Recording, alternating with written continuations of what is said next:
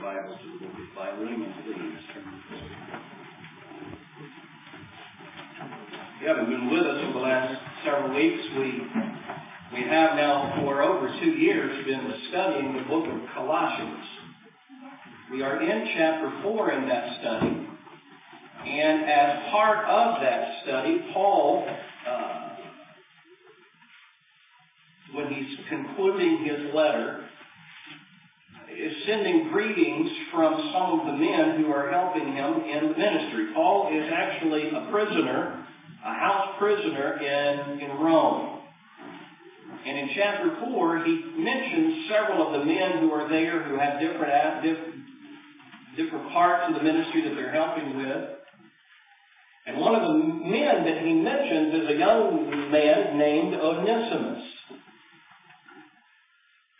we learn a little bit about Onesimus from what Paul says about him in Colossians chapter 4. We learn that he's trustworthy, he's faithful is the word Paul uses uh, with the idea of being trustworthy.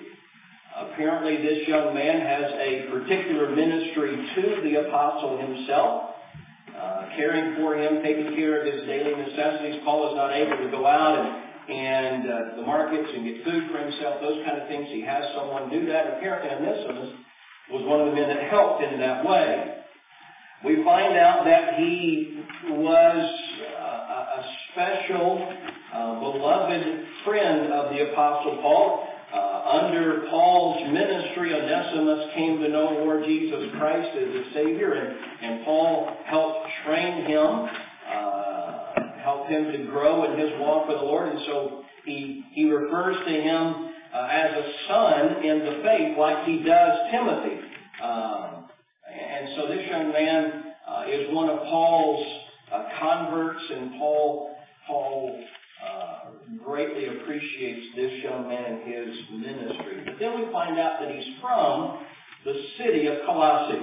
And that really is the, the basis upon where we start his story. Uh, we learn more about him in this letter to a man named Philemon. Philemon is also from the city of Colossae. We find out uh, in, the, in verse number 2 that the church in Colossae, um, in other words, the letter Paul writes called Colossians, is being sent to this church. The church meets in Philemon's house. And, and Philemon is apparently a wealthy man. Uh, to have a, have a home large enough to have that kind of a gathering meet on a regular basis. Uh, Roman society, and of course Colossae, the city of Colossae and that surrounding area would have been under the, the authority of the Roman government. Um, the institution of slavery was just common. Uh, it, as a matter of fact, uh, the slave population had grown to the point that that there were times that the Roman government was greatly concerned about uprisings, and, and that had happened earlier on in their history. You might remember the name Spartacus. Uh, that was not just Kirk Douglas. That was actually a, a real slave, a Roman slave named Spartacus who led uh, an uprising among Roman slaves, and so uh, there was there was concern at times about those kinds of things happening, and so and so in Roman society, uh, slaves were in some cases not treated very well. In other cases, they were respected members of society. Uh, slaves held many different positions. Some were teachers, some were actually family doctors. Uh, and some were taken in by the family where they worked, the family that they served, and treated as a family member. And, and that apparently is the case with Philemon and Onesimus. Onesimus being the, the young slave who worked in the house of Philemon and his family. We don't know how it all happened. Paul doesn't fill in all the details for us, but Onesimus broke the trust of Philemon. Apparently, uh, or indications are that he stole something from their home and escaped to the city of Rome. While in Rome, uh, God ordained events in such a way that Paul met Onesimus. Onesimus somehow met up with the Apostle Paul. He knew, I'm sure, who Paul was because Philemon would have talked about him. Philemon being one of Paul's converts as well. And so when he meets the Apostle Paul, he eventually becomes a child of God and and through the course of Paul's training Onesimus, hears the story about what had happened back in the city of Colossae, and now he's writing this book of Philemon to say to this man, I want you to take Onesimus back. In other words, I want you to forgive him. Philemon has been legitimately sinned against. He's been betrayed. He's been wronged by this young man. And now Paul says to Philemon, I know he's done you wrong. I know whatever's taken from you, I'll pay back. But I want you to take him back, not just as a worker, but as a brother in Christ. I want you to forgive him. And that's what this little letter is all about. Learning how to forgive. The process involved in forgiving someone else for the wrongs that they commit against us. And so in the last several weeks, in beginning to work our way through this book of Philemon, really we've been preaching point number one and the subpoints under that. Point number one is the precaution concerning forgiveness. What happens when we are unwilling to forgive? Well, we've already discussed the fact that if we're unwilling to forgive, that, that unforgiveness breeds bitterness. An unforgiving spirit will produce a resentful, bitter spirit. Unforgiveness being that seed that Hebrews chapter 12 verse 15 talks about, from which the root of bitterness grows out of our lives. And so if there is someone that you harbor resentment toward that person, you are unwilling to forgive them, when you think about that person, you immediately think about how they wronged you, how they betrayed you, then, then you need to be willing to forgive. And no excuses for not being willing to do that. I understand some of us have been deeply hurt. We have been deeply wronged. We have been legitimately sinned against in, in, in, in in very hurtful and harmful ways. We've been betrayed, lied about, lied to. We, have been forgotten. Whatever the case may be that, that, that uh, where you were wrong, you still, according to Ephesians chapter 4, ought to be willing to put away from you all bitterness, wrath, anger, clamor, and evil speaking. Be kind one to another, and then be kind one to another, tenderhearted, forgiving one another, even as God for Christ's sake hath forgiven you. And God is always willing to forgive. And we should be too. But another thing that happens is an unforgiving spirit also opens the door to the devil's attack in other areas of our life. We become an open target to him. Remember what we said when Paul was writing to the Ephesians? Be angry and sin not. Let not the sun go down upon your wrath. Neither give place to the devil. Paul indicates that, that if we let a, a, day go by and we're still harboring bitterness, we're literally opening the door to the devil's attack in our life. And, and, and in other words, an unforgiving spirit, and we see this again in Hebrews chapter 12 with bitterness, it affects you and it affects those around you. It affects you spiritually. It's going to affect other areas in your life. But it not only opens the devil's attack to us individually, according to what we see when Paul wrote to the Corinthians church the second time, encouraging them to restore fellowship to a, a young man who who had gone through church discipline and had repented and, and made things right with God and with the church, Paul says, take him back. Forgive him. And when you forgive him, I've forgiven him. Because if you're not willing to do that, if you're not willing to forgive, Paul says, lest Satan should get an advantage of us. In other words, it's, it's possible for an individual's resentment and bitterness and unforgiving spirit to open the doors of the church to the devil's attack. So, we want to move on this morning. I just want to remind you of how we started. We started this message by considering or just mentioning a few of the 75 word pictures we have in our Bibles concerning forgiveness.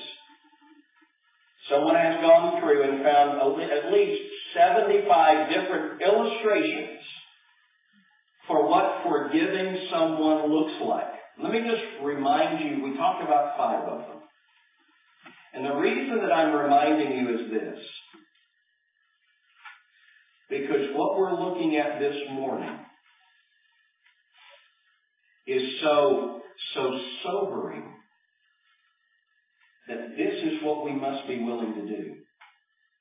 We must be willing to have the kind of spirit these word pictures illustrate for us. First of all, to forgive is to write in large letters across a debt. Nothing owed.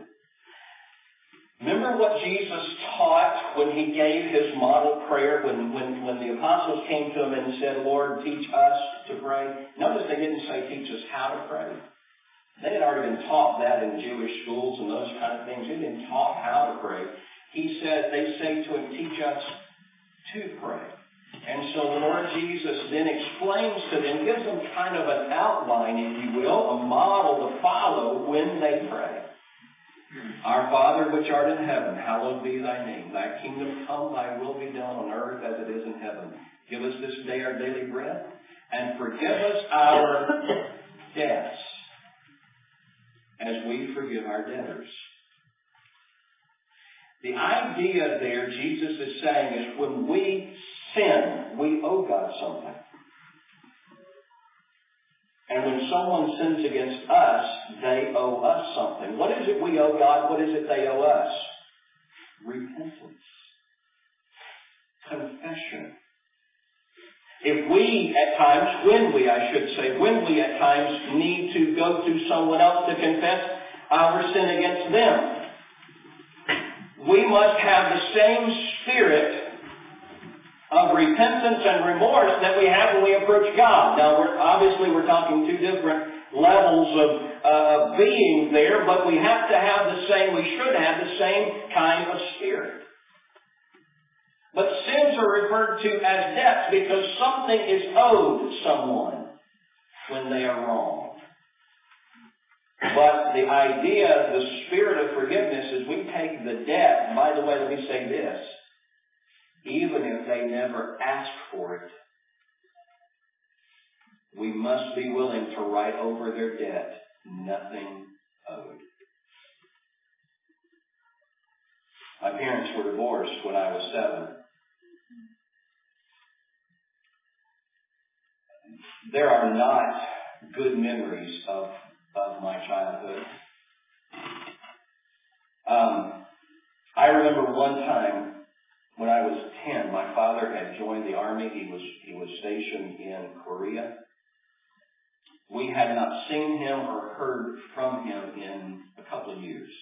And out of the blue, he calls one day.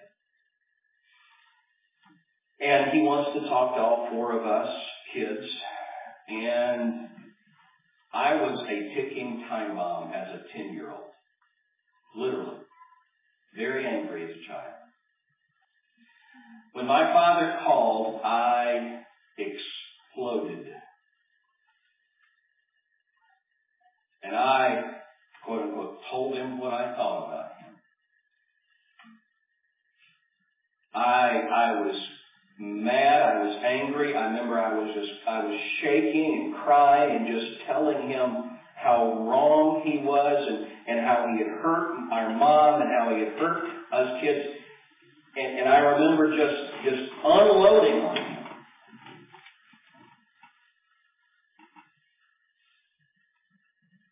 Several years went by after that. Several. And out of the blue, once again, my father called. And God had been. I had no, I didn't know where he was. I had no way of communicating with him. But I I, when I wanted God to use me, reached the point in my life I surrendered myself to the Lord's service, wanted God to use me. He called one day, and one of the first things I said to him was, "Will you please forgive? Me? Do you remember as when you called from Korea? Do you remember that conversation, Chris?" He said, "Yeah, I do." And I said, "Will you please forgive me for that?" Now, what I was hoping, and I, I, I, I was genuinely repentant, I believe, but what I was hoping he would say is, yes, but will you also forgive me? And he didn't do that. What I said to him on the phone as a 10-year-old boy was true. But I shouldn't have said it the way I did. I shouldn't have said it, period.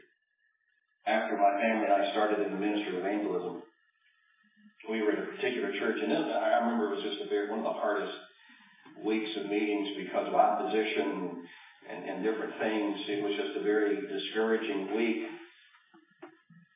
We were in Northern Virginia, and I don't know how he got in touch with me, but he did. Figured out where we were, and he called. And when he and I were carrying on our conversation, he said, Kerry, will you forgive me? And I was able to say to him, I already have. I was able to, in essence, say, nothing owed. Now, is there somebody like that in your life? That you're, you're literally waiting for them to come begging for forgiveness? That's no spirit of Christ likeness. That's resentment. Nothing owed. Another word picture. To forgive is to pound the gavel in the courtroom and declare not guilty. You realize in our court system, when a person is declared not guilty, they can never be retried for the same crime. It's called double jeopardy.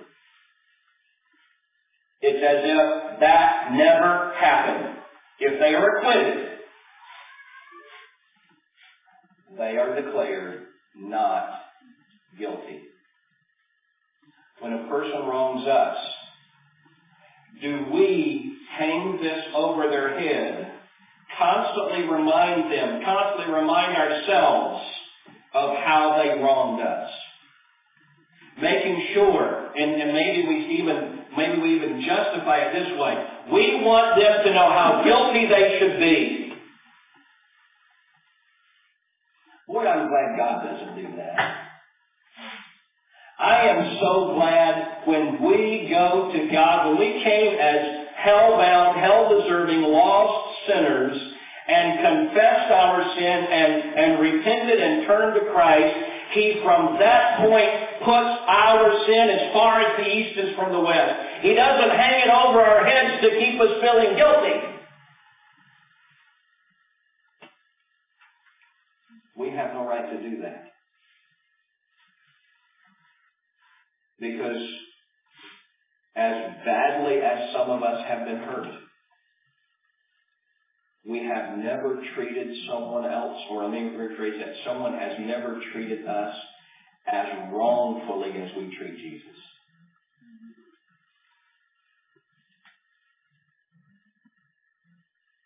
We put him on a Holbrook cross. That's never happened to any of us.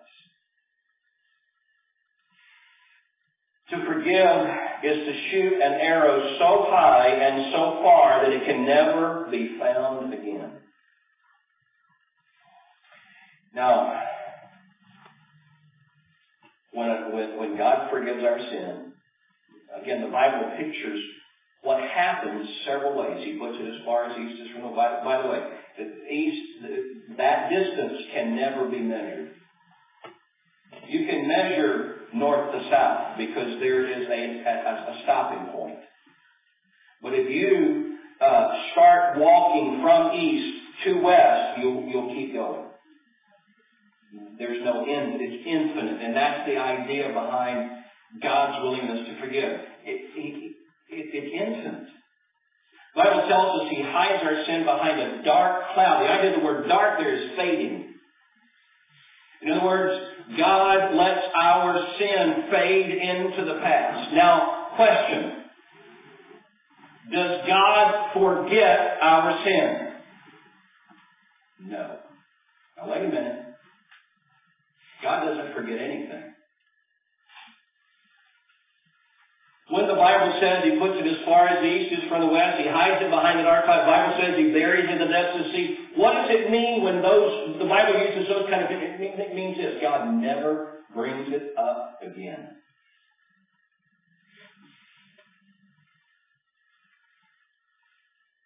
One of the things that sometimes we as children of God in our own guilt and shame will do for when we confess our sin is, is we feel like we have to earn or work to be forgiven. We'll confess the sin and, and, and, and we really are genuinely repentant. And, and we're not committing that sin anymore, but we feel like we have to keep confessing and keep confessing and keep confessing the same sin over and over and over again. You know what? God shot that arrow so high and so far, He's not going to bring it up again.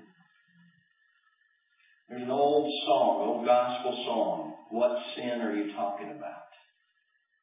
The idea of that song is we go and we confess and we keep confessing and as if God says, child, what sin are you talking about? I don't remember them anymore. Not that he has forgotten, but he's not going to bring it up. And that's what we have to do, folks.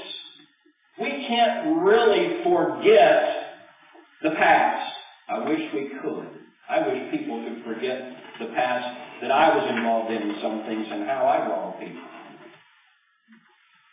We can't really forget, but we can live with such grace that we don't bring those things up. And when we remember them, we on purpose remember that we've written on that debt nothing owed. We've declared them not guilty. We shot that arrow so high and so far. We're not going to bring it up again. It's not going to be found. To forgive is to grant full pardon to a condemned criminal. And then finally, to forgive, and I like this one, to forgive is to smash a clay pot into a thousand pieces so it can never be put together again.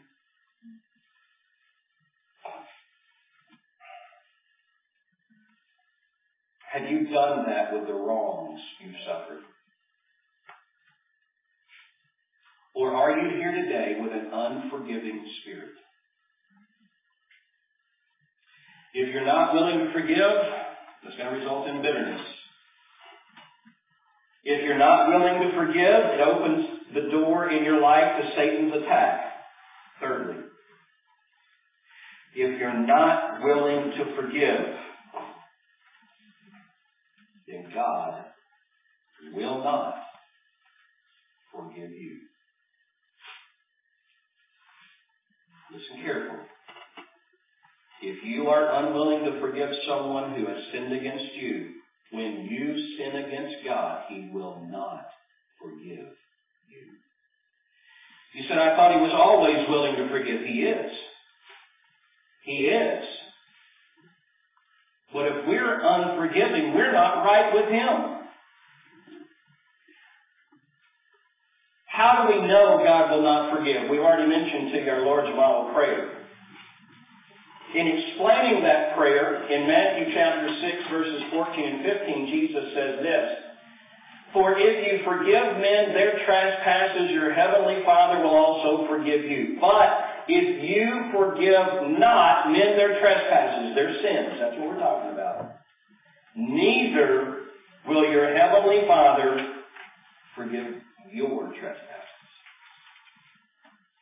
So does that really mean if I'm unwilling to forgive someone, God will not forgive me. Is that really what that means, or is there some deeper hidden meaning here? That's really what this means, folks. That's really what he is saying. If we are unwilling to forgive, he will not forgive our sins until we are willing to forgive those who trespass against us.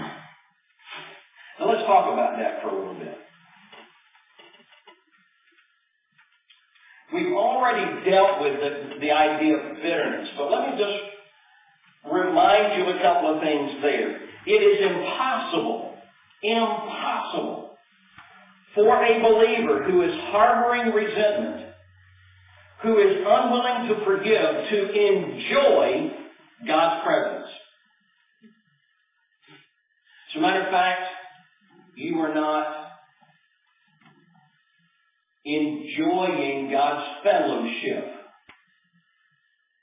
Now, in the Garden of Eden, after Adam and Eve had sinned and disobeyed God, was God there?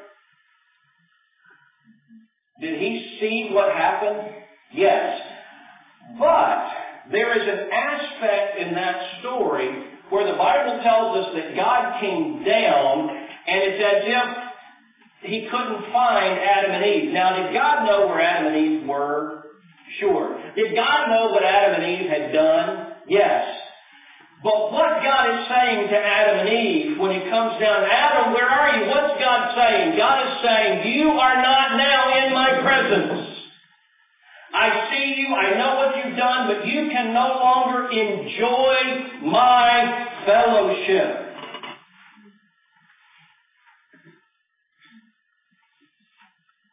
Listen, you, in, in, in studying and, and meditating for this message, a thought struck me probably more poignantly than it ever has, and, and, and probably I'm just behind the times on this. You probably thought of this many times. But living as a child of God, living outside of regular fellowship with God is not normal for the child of God. Should not be. Living outside of fellowship with God is not normal for the child of God. Now, why do I say that? Take your Bibles back to the Gospel of John, chapter 10.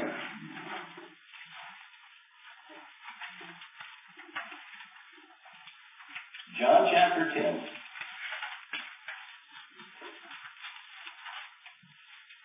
Now, I want you to look at verse number 27.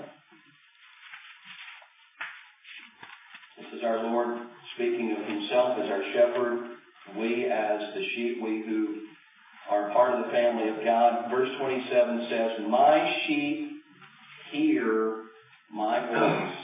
And what does it say? And they follow me. My sheep hear my voice, and I know them, and they follow me.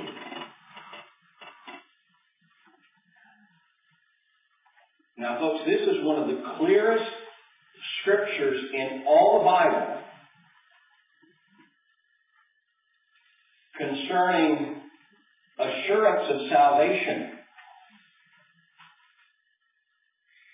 If we claim to be a child of God and yet we live our life outside of following, outside of fellowshipping with Christ, we better examine ourselves whether we're really in the faith or not. Because Jesus makes very clear, my sheep hear. Now what is he saying there? They're going to listen to me. They're going to take what I say and they're going to do that. They're going to take the commands that I give and obey them. They are going to follow the direction that I lead them in their life. We who are the children of God will hear. We won't debate this book. We will obey this book. We won't, we won't try to figure out how we can make this book, make this book fit our life. We will make our life fit this book. We will hear what he says and we will do what he says. And so if you are here and you are on a regular basis living a life outside of fellowshipping with God, outside of following the scriptures, are you really one of His? Are you really a part of His flock?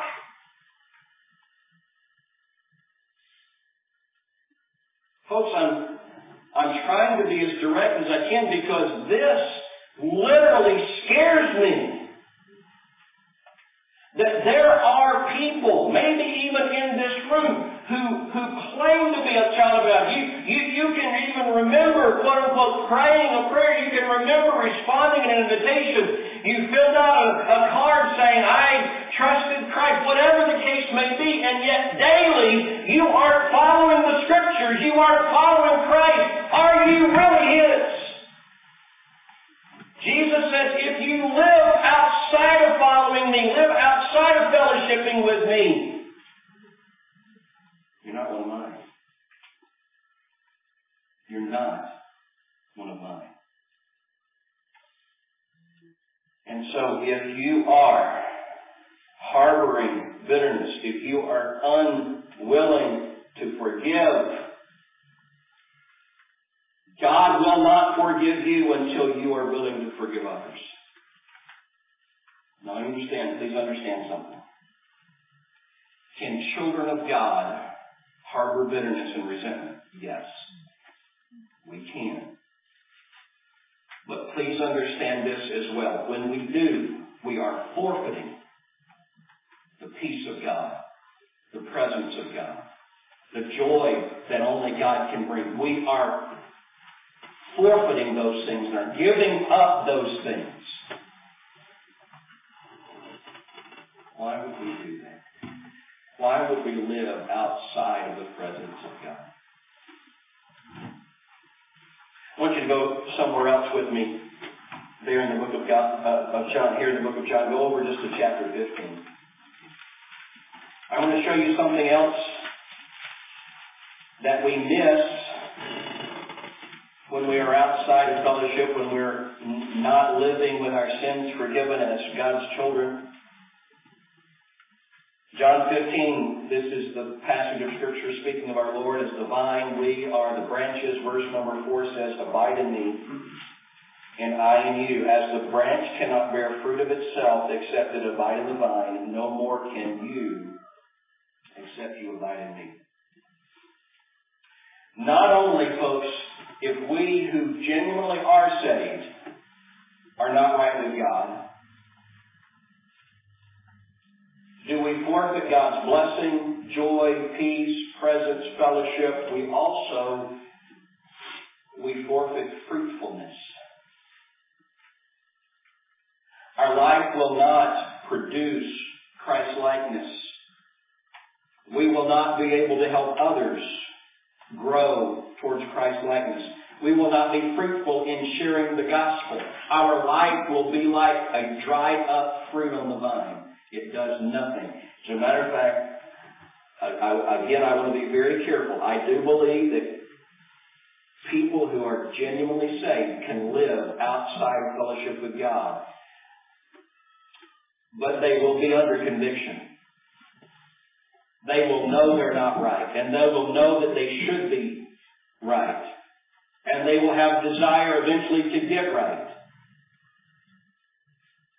But look at what Jesus says about a person who doesn't abide in the vine.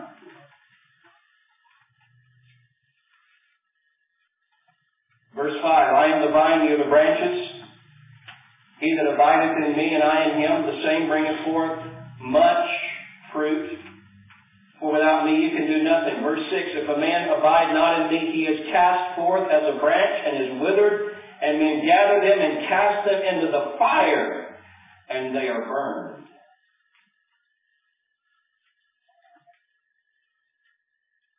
Stern warning again from our Lord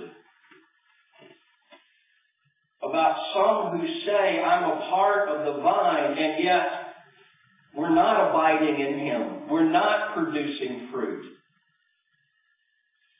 There's a couple of ways you can apply this.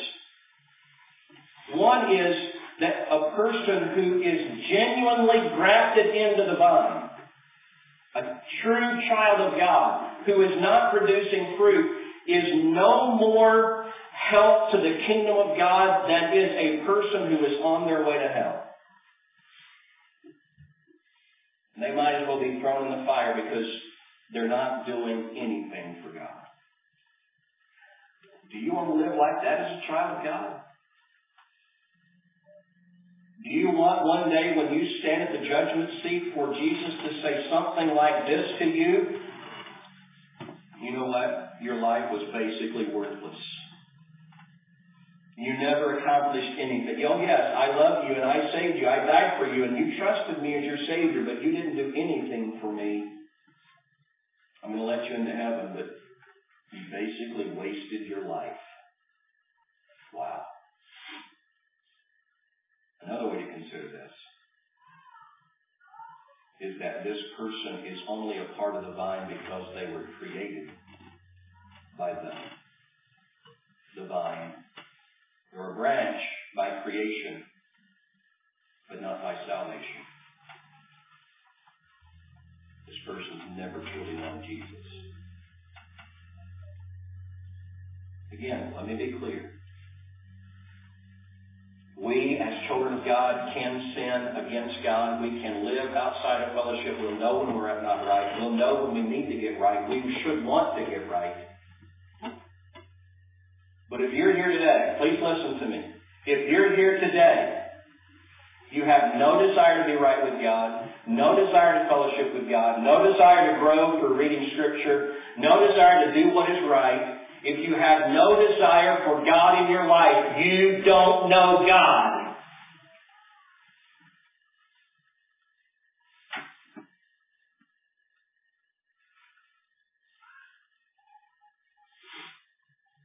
For those of us who are children of God, is there nothing between your soul and the Savior? Are you here today knowing that there is a person you're unwilling to forgive for whatever reason. God will not forgive you until you're willing to forgive them. And the fact is, folks, we all need God desperately. Some of us like to use God as a spare tire. We'll put him on when we need him, but we try to live our life without Him. I was working when I was a student at Bob Jones University. I, I, I was what they call a hall leader. In other words, I had a had a hall of men that I was responsible for uh, taking care of as far as uh, helping to make sure they clean their room and do those kind of things. A hall monitor, might be a way to put it. I tried to help my guys more than just by giving out demerits or trying to look for things that they were doing wrong. I, I tried to help them and encourage them to do right. I would meet with them if they were willing to do so, and then we, we, we would Bible studies together, and, and, and, and we would pray together. And one of the things that I really was striving for is that none of my guys would break rules to the point that they would have to be expelled from school. And I made it almost all year. Finally, one young man. This young man was from Israel. He was caught off campus committing sin, and because of that, he had to had to be expelled. I remember sitting in the dean of men's office with this young man, and he was not repentant. He he he was making excuses. He he would not admit that he had sinned. And we knew, he you know, we knew he had, and he had said that, but he was not really willing to to ask forgiveness. And I remember Tony Miller, who's pastor in Greenville now, saying to this young man, "Son, right now you are rebelling against God. You are unwilling to confess your sin to God right now. So what are you going to do of these days if this continues and if this spirit continues and you continue to rebel this way, what are you going to do one of these days when you have a family and that little baby of yours is deathly sick and you need God? What are you going to do? We don't use God as a spare tire, folks. We shouldn't. What are you going to do when you need God if you're not willing to get right with Him today? Well, I'll get right with Him then. Will you really? Will you? Or will you just go through the motions because you realize you do? This is out of your hands.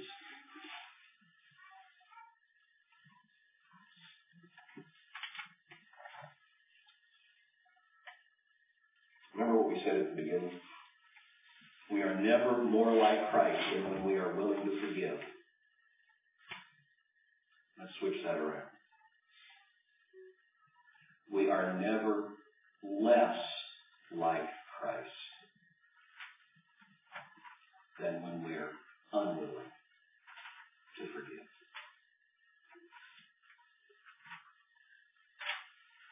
If we are not willing to forgive, we are anything but Christ-like.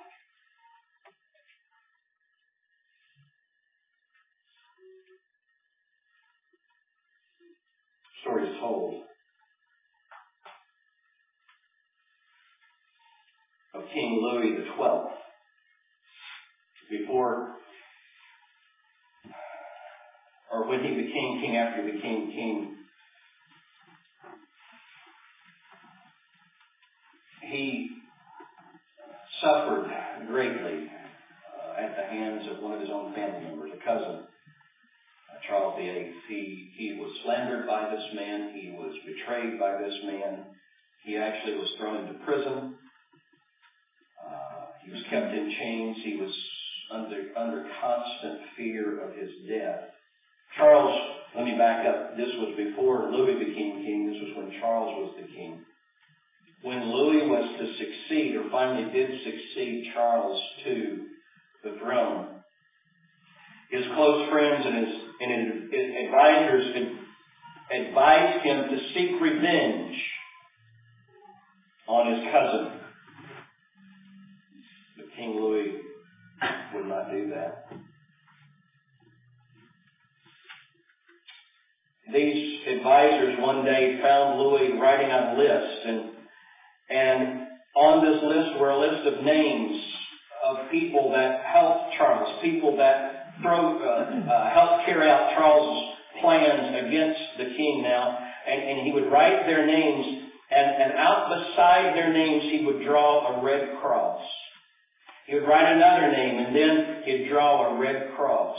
He'd write another name, and then a red cross. And, and the advisors assumed that that meant the cross being a sign of death, that meant that those men were going to die. And so one after the other of these men would come to the king and they would, they would plead forgiveness. Some of them actually tried to leave France before they were caught. And each time one of these men would come to him, and each time one was brought to him, he would say to them, You have no reason to fear. The cross beside your name is not a sign of punishment. It's a sign of forgiveness.